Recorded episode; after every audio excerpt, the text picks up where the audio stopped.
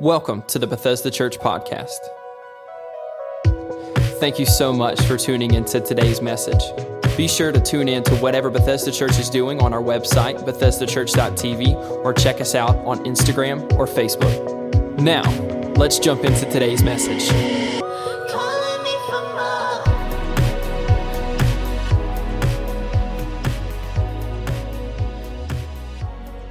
Good morning, Bethesda Church.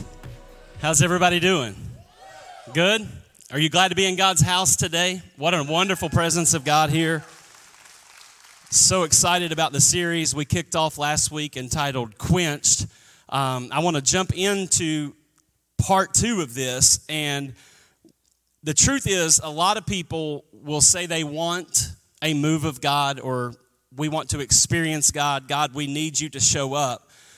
But the problem and the crux of this series is that oftentimes, though we say that, there are many things that we do that quench what God wants to do. And so that's the premise of the series. It is a series about revival, and it's no secret that the past year, uh, with everything people have walked through over the last year, uh, I think that a lot of us feel that we lost some things in that season.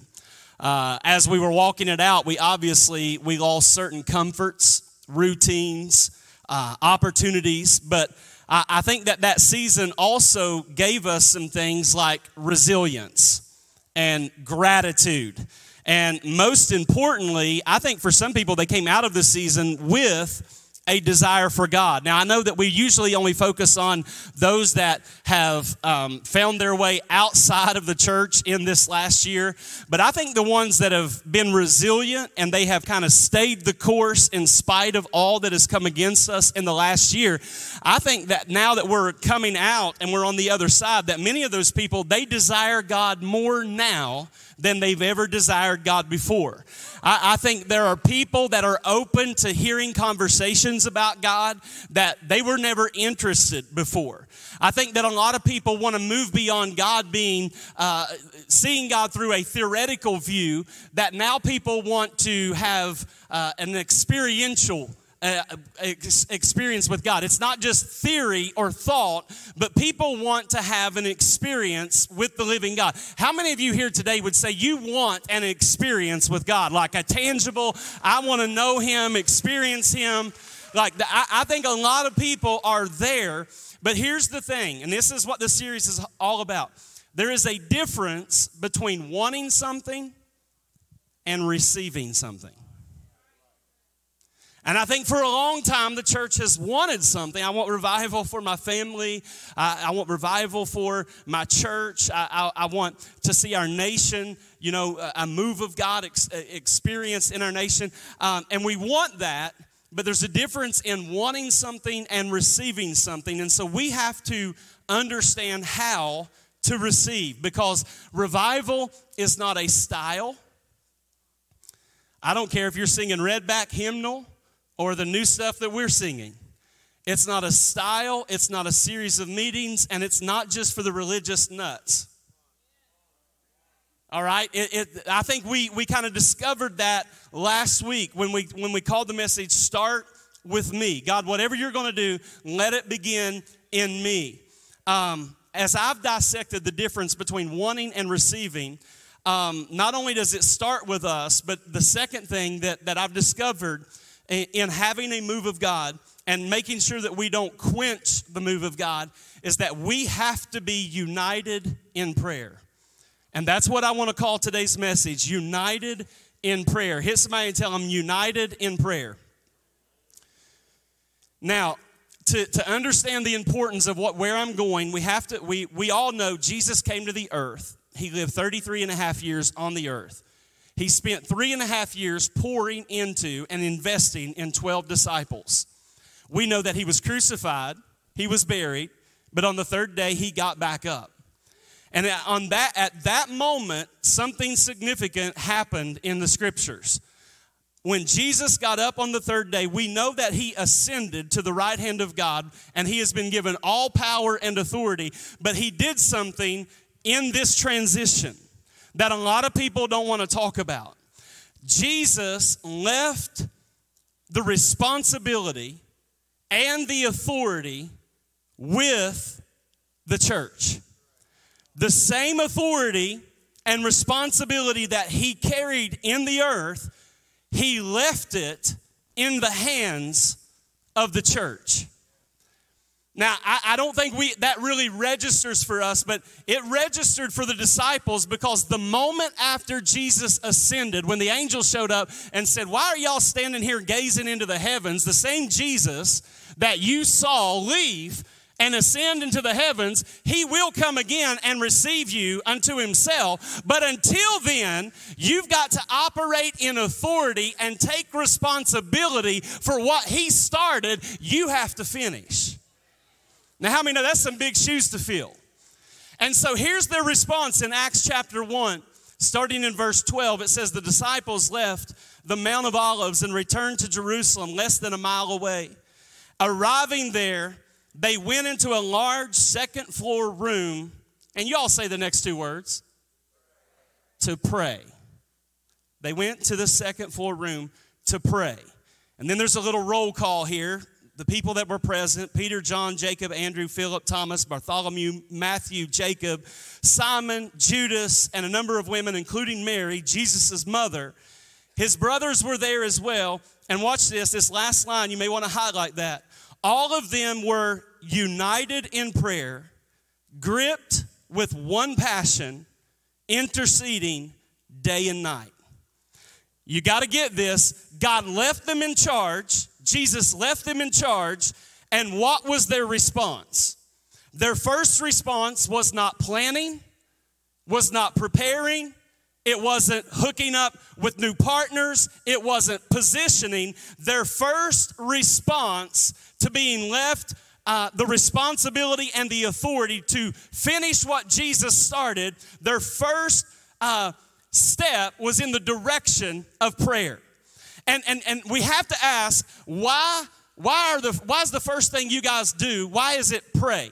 And I believe that it's because they understood that they were completely helpless without God's help. The reason they started with prayer, when you don't pray, that is the height of arrogance. It is the height. When you don't have a prayer life, you're basically saying, God, I don't need you. I don't need your help.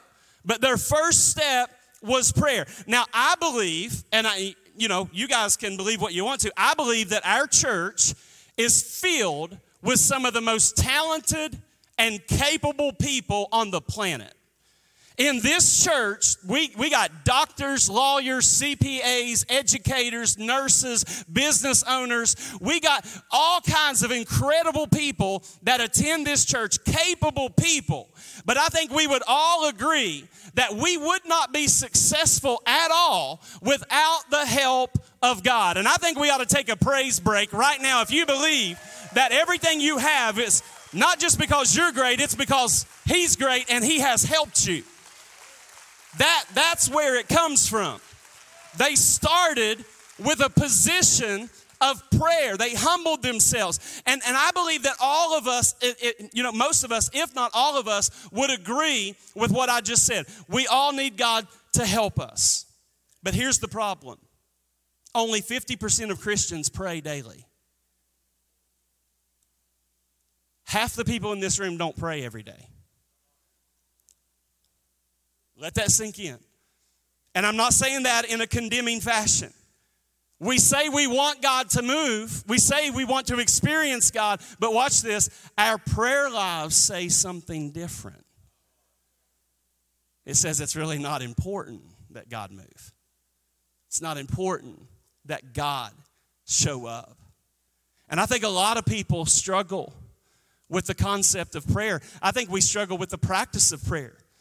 I, I, don't know how it was for you, but I know when I first got saved and started feeling a call into ministry, and, and, and I knew that prayer was important. It was a discipline that, that disciples should have. And, uh, but how many, like me, would say that you struggled with prayer? Come on, you struggled with it. Anybody other than me struggle with prayer? Like, um, I struggled with it. For, for, for a season, it felt to me like prayer was kind of like work or prayer was like a workout. You know, it, it, was you go into God's presence, and I can remember taking formulas in, like I'm going to do this, point one, point two, point three. I was trying to learn how to pray, but it wasn't until um, my brother and I, and I was a youth pastor, volunteer youth pastor uh, in a local church, and my brother and I and another friend, we decided because we heard an evangelist preach, and they were preaching, and it was a powerful service, but they talked about how they got up on Tuesday mornings every day, and they spent so much time in prayer, but it would begin at 5 a.m. And you know how you are in one of those services where everybody's clapping and shouting and you know you're feeling good. And we're all like, yeah, five o'clock Tuesday mornings, every Tuesday, we're meeting at the church and we're gonna pray. And I'm gonna be honest, when I set that alarm at four o'clock so I could get to the church at five to come and lay in a sanctuary that's dead quiet and lay on my face before God. I had to learn how to pray, or I was going to be snoring in a few minutes. And so it wasn't until that I began to realize, and you may want to jot these two points down. It wasn't until I realized that prayer has to be both personal, everybody say personal, all right? That was a big step for me. It's got to be personal, and you have to understand that prayer produces results. Prayer is personal and it produces results. And so, as I began to, to grow in prayer, it became more natural. But here's what I learned it wasn't the model of prayer, it wasn't taking my list in before God. It was when I went into the presence of God and I poured out what had been preoccupying my mind into God's presence that I exchanged my worry and my anxiety and the things that kept me unsettled. I exchanged that for God's peace. And so prayer has to be personal. It can't be, oh great God, thou Father, I lovest thee. Shut up. You don't mean any of that. You don't speak King James. Prayer is when I I get personal and I pour out my heart in the presence of God. And, and the second part of that is, is that my prayer produces results. When I started seeing God's hand show up, after spending those Tuesday mornings at five o'clock for a couple of hours in prayer, and I started seeing God answering the heartfelt prayers, the ones where I wasn't just trying to fill up the space, but the ones where I, I, was really just pouring out my heart and asking God to move in this situation. I started seeing that, and then I recognized that when I pray, even if it feels like work sometimes, even if I don't feel like it sometimes, listen, when I pray, something spiritual begins to take place. Every time I pray. Um, if you could see, if you could only see what happens when you pray, you would pray all the time. The devil has convinced many of us that when we pray, nothing happens. But prayer, when it leaves my lips, immediately there is activity in heaven. Immediately. And this message today, what I want to do is I want to pull back the curtain so that you can see what happens when you pray, so that you will not leave any circumstance in your life. You, you won't just talk about it, complain about it, grumble about it, but you're going to take it as an opportunity to pray about it because there are four things that happen when you pray. Number one, when you pray, God's presence is invited. Every time you pray, you just invited God's presence into your circumstance. John, um, before I give you what John said in the book of Revelation, get this your prayers, after you pray, they do not dissipate, they actually accumulate. I want you to get this. There's not a prayer that you've prayed that is not still stored in heaven, that it is still there, that they are logged and kept. John, in writing the book of Revelation, he has this vision and he got to personally witness it's a vision. The book of Revelation is a vision that John saw. And he got to personally witness what happens when you and I pray. In Revelation 8, verses 3 through 5, it says, Another angel who had a golden censer, he came and he stood at the altar. He was given much incense to offer with the prayers of all God's people. on the golden altar in the front of the throne. And the smoke of the incense, together with the prayers of God's people, went up before God from the angel's hand. The, then the angel took the censer, filled it with fire from the altar, and hurled it on the earth. Though your prayers are unseen on the earth, in heaven, they are actually seen as incense that is stored.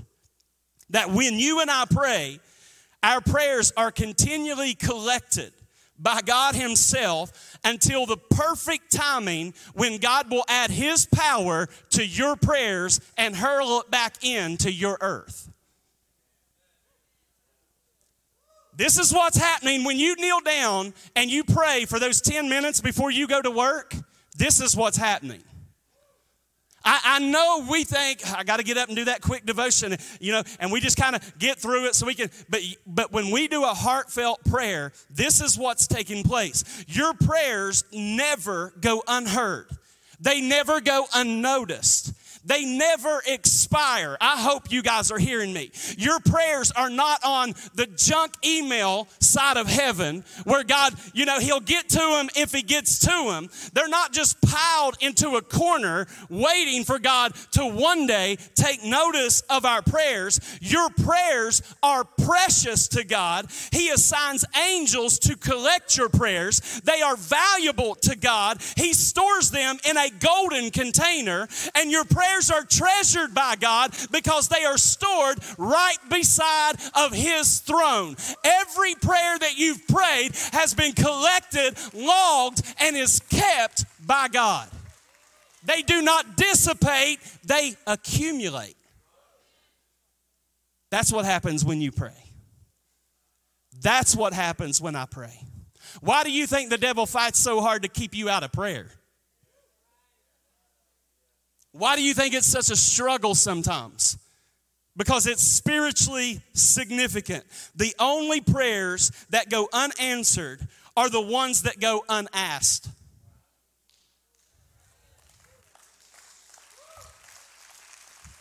I'm going to take it a step further for the religious folk. It doesn't matter how formal or casual, it doesn't matter how long or how short, it doesn't matter if it's bold or a whisper out of joy or from the deepest place of suffering, every prayer is valuable to God and treasured by God and kept by God. And there will come a moment when He adds His power to your prayer and hurls it back in your direction, and you see things change. Come on, give Him a real praise if you believe the Word of God today. That's a good place to, to give Him a praise. Every prayer you've ever prayed, He's still got it. It's still in his possession. And at the right time, he'll send it back to you. David said in Psalm 141 and 2 Let my prayer be accepted as sweet smelling incense in your presence.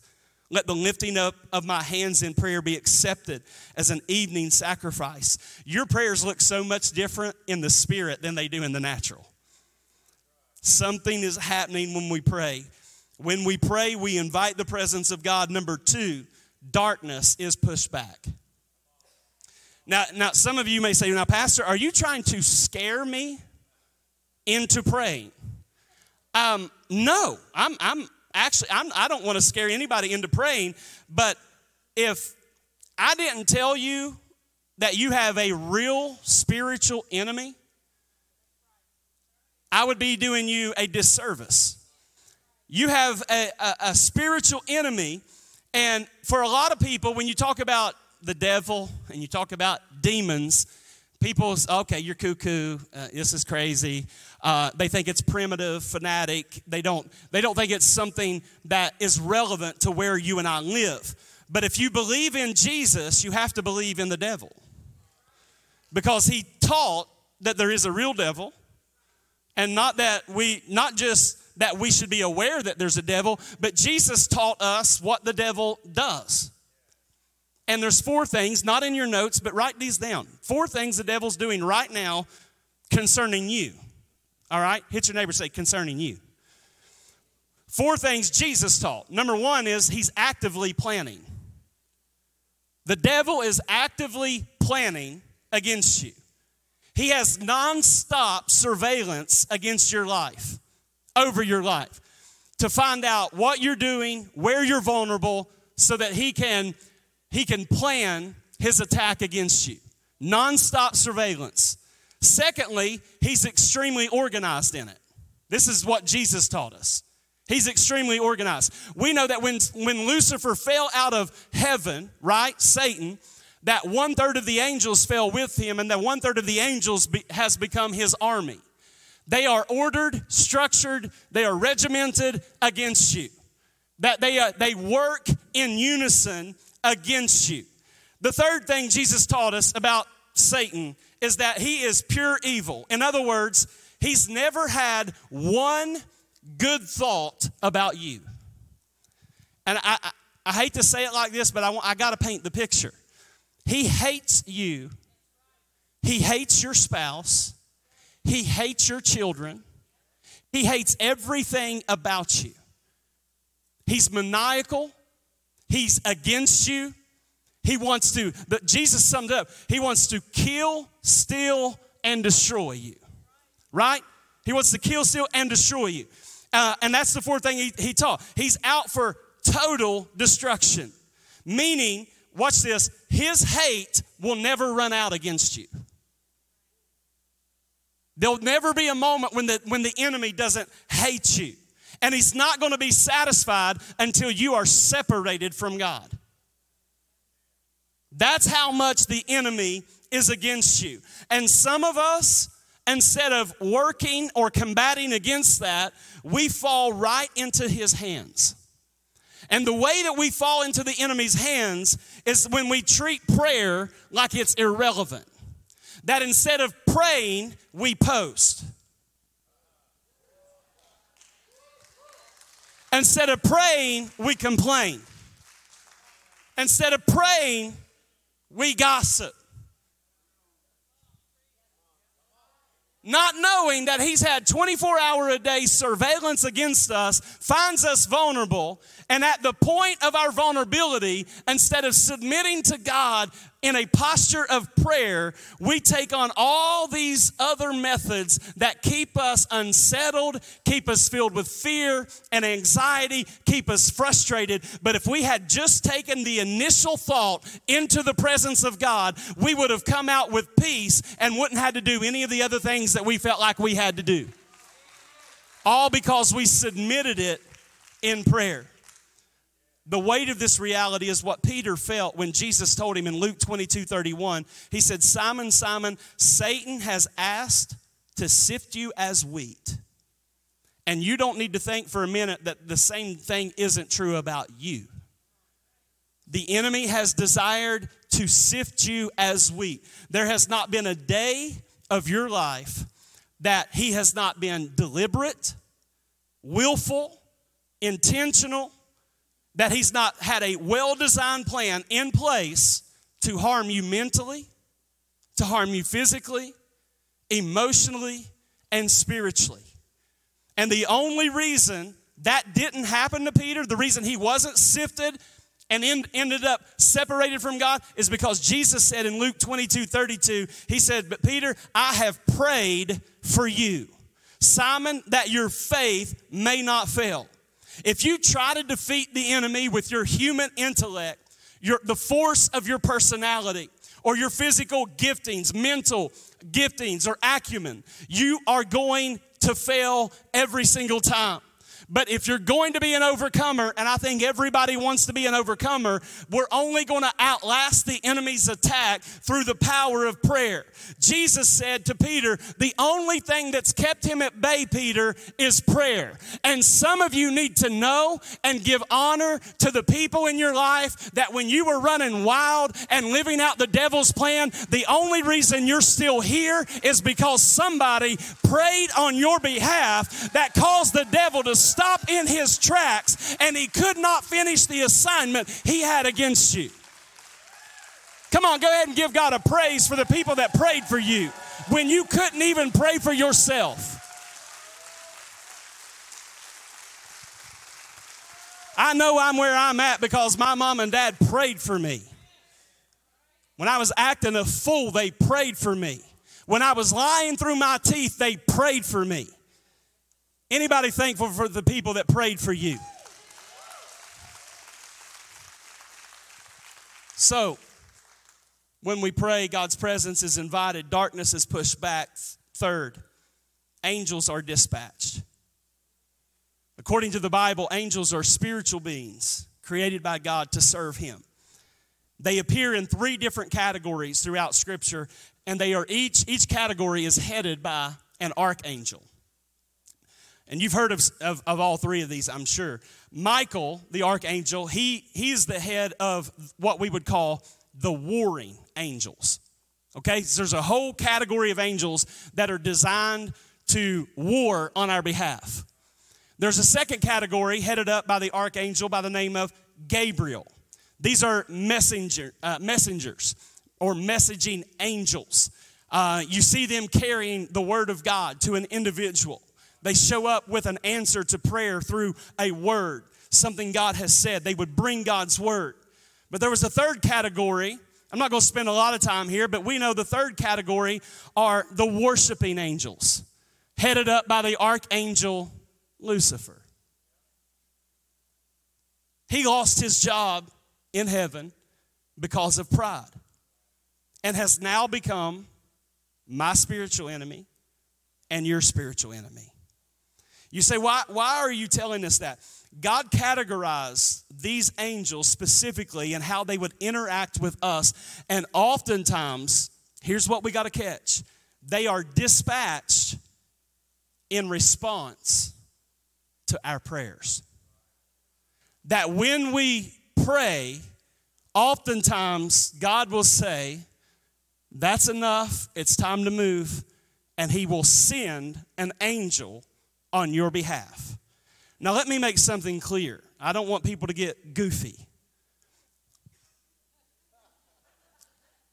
We do not pray to angels. I think some of the reason why, why some people don't want to be a part of a move of God is because in some moves of God, how many of sometimes they get goofy? They get a little weird, and it's like they, they come off the rails a little bit. We don't pray to the angels, but when we pray to God through the name of Jesus, God then releases angels on our behalf. Sometimes to do war on our behalf, sometimes to send messages to us that will give us the answer that we need. And, and so our prayers not only dispatch angels, it's kind of like God's Amazon Prime. I got to walk this out for you. If, if you really want to grasp how effective your prayers are, all you got to do is look at Acts chapter 12. Because the Bible tells us that Peter has been preaching boldly, and because of that, he's arrested by the religious leaders of that day. And they placed him in a cell, they chained him to a wall, and they put guards outside of the door. And in Acts chapter 12, starting in verse 5, it says, Peter was kept in prison, but the church was earnestly what? They were earnestly praying to God for him. The night before Herod was to bring him to trial, Peter was sleeping between two soldiers, bound with two chains chains, and sentries stood guard at the entrance. And suddenly an angel of the Lord appeared, and a light, light shone in the cell. He struck Peter on the side and woke him up. Quick, get up, he said, and the chains fell off Peter's wrist. Now, if you have you ever seen um, those two paned movies where where you got uh, two different pictures of, of something that's happening at the same time?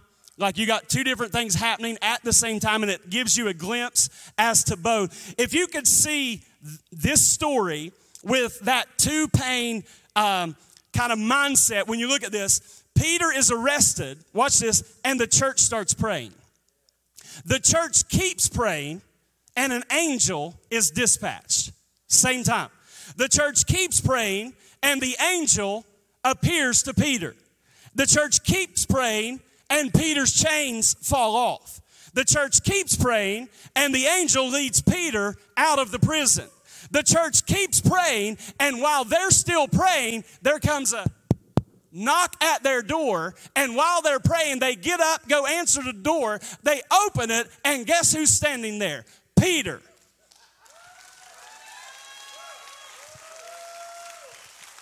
I could run a lap right there. When you pray, God is working. When you pray, God is working. You need it. When you pray, God is working. Some of us have given up on praying for certain things. But if you could get that two pane view of what your prayers are doing, you wouldn't stop because while you're praying, that addiction is being broken. That while you're praying, strength is coming into that loved one. That while you're praying, your children are being set free. That while you're praying, the drug problem is being put out. That while you're praying, the marriage is being healed. That while you're praying, the business is starting to grow grow. Come on, church. We got to be a praying people. We are a praying people. Jesus did not say, My house shall be called a house of worship. He did not say, My house shall be called a house of preaching. He said, My house shall be called a house of prayer. Why? Because when we pray, He's invited. When we pray, darkness is pushed back. When we pray, angels are dispatched on our behalf. I hope somebody leaves this place today and, and you got you got something on the inside of you that realizes for the first time in a long time how powerful prayer is. That we're not just going through the motions, we're, we are bringing heaven into the earth. Don't stop praying just because the answer hasn't showed up yet. Because listen, God's Amazon Prime, eventually that answer will show up at your door. The last thing, when we pray, we invite Him. When we pray, darkness is pushed back. When we pray, angels are dispatched. And number four, God's will is established on the earth. Have you ever heard the phrase, I know just enough to be dangerous? And I think many Christians fall into that category. They know just enough theology to be dangerous. And one of the most dangerous concepts throughout Scripture that a lot of people struggle with is the concept of God's sovereignty. People assume that because God is sovereign, that why, why, Pastor, why, why pray? God's sovereign. He's, you know, he's going to do what he wants. He's going to do what he wants when he wants. Um, so, so there's no need for me to really engage in that. Sovereign means to have supreme rule. And that is true that God reigns supremely over all things. Nothing can knock God off of his throne. But what most misunderstand is that God gave you and I choice and authority. And this is where your sovereignty message falls short. I don't need to do anything. I don't have to pray. God's already figured out. He's already decided how everything's going to work out, how everything's going to pan out. It's done. No need for me to participate. But in the first three chapters of the book of Genesis, you see God's heart when He gives this paradise, this garden to Adam and Eve. And I want you to watch this. God did not come down and work the garden for Adam. He said, Adam, you work the garden. It's under your authority. Some of us, we know Adam, he forfeited that authority. And listen, many of us are just like Adam. We are forfeiting our authority in the earth by saying things like, well, it'll be what it'll be. It is what it is. At the end of the day, we, you know, we can't do nothing about anything. And what we are doing, we are forfeiting our choice, we are forfeiting our authority. And, and I don't want you to, to forfeit your authority. I'm going to say it in a way we can all get it. God's not going to raise your kids. He gave you the authority to raise your kids. God is not going to run your checkbook. He gave you the authority to run your checkbook. God's not going to take so so if God is sovereign and none of it really matters because he's going to do what he what he wants to do, then why does God spend so much time teaching us about proper stewardship? Why steward anything well if it don't matter? See, the opposite is actually true. God's supreme over all things, but he's given us choice and authority. And that we are called by God to manage what has been given into our care or responsibility. See, that's why it means so much to God. When, when we participate and manage the way God wants us to manage, and then we pray, check this out. This is how God's will and God's desires are accomplished in the earth. This is how heaven comes into the earth. Jesus said, when you pray, pray thy kingdom come, thy will be done on earth as it is in heaven. So I'm going to manage it well. I'm going to have authority in this area, but I'm also going to stop long enough to pray about it because when I pray, something spiritual happens. In Matthew chapter 18, here's what Jesus said Receive this truth. Whatever you forbid on earth will be considered to be forbidden in heaven, and whatever you release on earth will be considered to be released in heaven. Again, I give you an eternal truth if two of you agree to ask God for something in symphony of prayer, my heavenly Father will do it for you. God is saying, for those who whose hearts get aligned with my heart, I'm going to use you through prayer to accomplish my purpose. The reason we don't see God's will manifested in our lives many times is because we fail to participate in prayer. We're not in a posture of prayer. Prayer, here's what uh, Watchman Nee wrote. He says, Our prayers lay the track down which, which God's power can come. Like a mighty locomotive, his power is irresistible, but it cannot reach us without the rails of prayer. Prayer is the way that you and I write history. Our prayers are going to write history. It's the difference between letting things happen and making things happen. How many want God's best for your life? For your marriage, for your children, for your ministry, for your job? I'm going to close with this little story. History records Charles Finney. How many's ever heard of Charles Finney? A lot of us have heard Charles Finney. He was a generational, a once in a generation type of preacher. And his meetings were so impactful that in the 1800s, 100,000 people would show up to a crusade in, in Rochester, Rock, Rochester, New York. And they were so powerful that um, liquor stores were shutting down. Um, they didn't have to fight crime because there was no crime. Um, we know that because of his meetings and the anointing on his life, that without Charles Finney, there wouldn't even be a Baptist denomination or a Methodist denomination. That all of these things, and including equal rights, all came out of Charles Finney's meetings.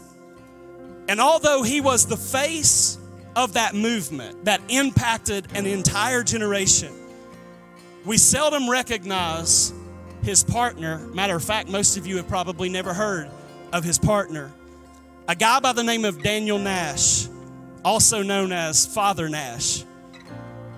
He gave up his full time job to pray daily and cover this ministry in prayer, the ministry of Charles Finney. And what Nash would do is that before Finney would go into a town to hold one of these crusades that would minister to thousands of people, he would slip into the town three or four weeks before Finney ever showed up. And all he would do, he would team up with some like minded Christians there, and they would just pray for three or four weeks before the crusade even began, before Finney was even in town. And one day, and Finney testifies of this, before he got to town to start a revival, there was a lady who contacted him who she ran a boarding house. And she said, Brother Finney, do you know Father Nash? And Finney said, Yes, I do. I, I know who he is. She said, Well, I'm very concerned for, for him and a couple of guys that are with him. She said that he and two other men, they've been at my boarding house for the last three days. They have not eaten a bite of food. I opened the door to peep in on them, and all I could hear was groaning, and I saw all of them laying face down on the carpet.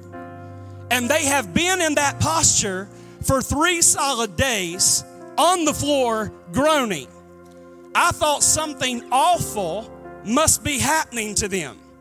I was afraid to go in, so I'm calling you. Would you please come and see about them? Would you come and check on them? And Finney said this No, I'm not coming to check on them. It's not necessary. They are being held there by a spirit of prayer. A spirit of prayer. Finney had so much confidence in Nash that if opposition would arise against his ministry, he would tell Nash about the opposition. And Nash would either confront it or pray about it. And on one particular occasion, there was a group of young men who openly announced that they were going to attack the meeting once Finney got into town and the meeting got, they would attack it.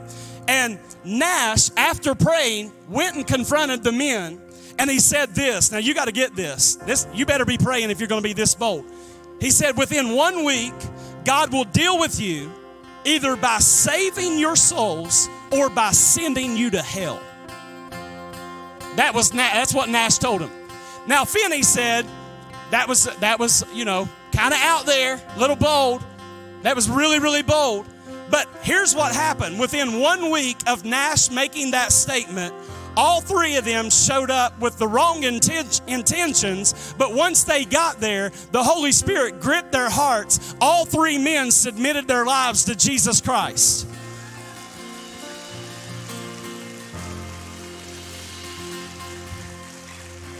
Now here, here, here's, here's the big, big part. You can go ahead and stand for this part. When Nash died, when Nash died, Charles Finney never conducted another crusade like that. Ever again. Never had the impact.